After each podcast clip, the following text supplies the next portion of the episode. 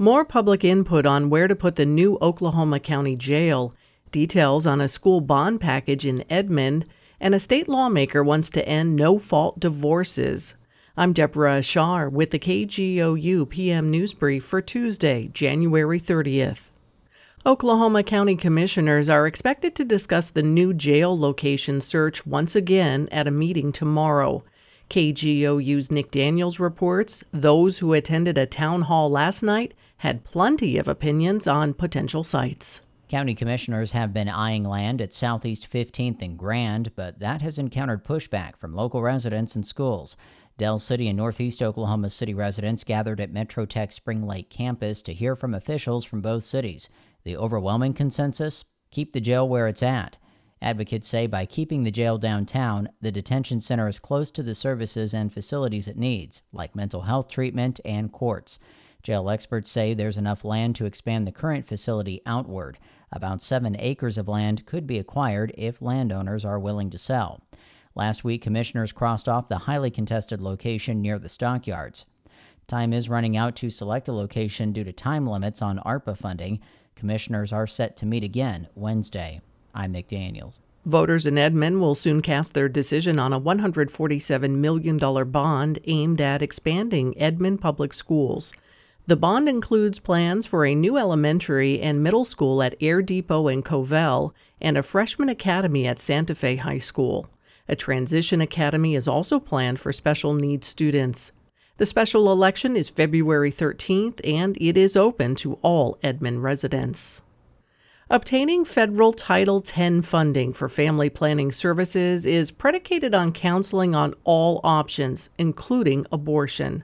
When Oklahoma refused to do so last year, it lost millions of dollars. StateImpact's Jillian Taylor reports the state is at risk of losing another year of funding, and Attorney General Gentner Drummond is trying to prevent that. Clinics participating in Title X programs offer confidential and low cost family planning resources for all ages, including contraceptives, counseling, and pregnancy testing. The State Department of Health has received funding since 1971. But in the wake of the overturning of Roe v. Wade, Oklahoma basically banned abortion, and the State Department refused to offer information on it, saying it would be contrary to state law. Then its federal dollars were revoked. Two months after his initial lawsuit against the Biden administration, Drummond is filing an injunction which, if successful, would mean the federal government could not withhold another year's worth of Title X money.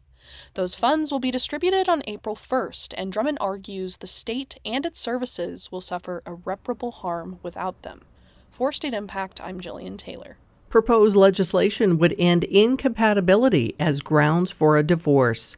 Oklahoma Public Media Exchange's Cheyenne Leach has more on what this could mean for Oklahomans. Newly proposed legislation would abolish no fault divorce in Oklahoma. It is already drawing criticism from attorneys and domestic violence victims advocates. Senate Bill 1958 seeks to eliminate the grounds of incompatibility for divorce, making it more challenging for couples to end their marriages without giving specific reasons. It's authored by freshman Senator Dusty Devers of Elgin. The nonprofit newsroom Oklahoma Voice reports this would make it more difficult to end a marriage and make the reason for a divorce open to public scrutiny. Critics argue that the bill represents a departure from the well established precedent that recognizes incompatibility as a common reason for divorce. In Stillwater, I'm Cheyenne Leach. Oklahoma's legislative session begins next week. To read more about this bill and others, visit kgou.org. I'm Deborah Shar. This new year, LifeKit wants to help you succeed because everyone needs a little help being human. It can seem so overwhelming. You're not alone. Who can I commit to being? If you want to do something, then just do it. Just take that first step. Great advice every week. Listen to Life Kit from NPR.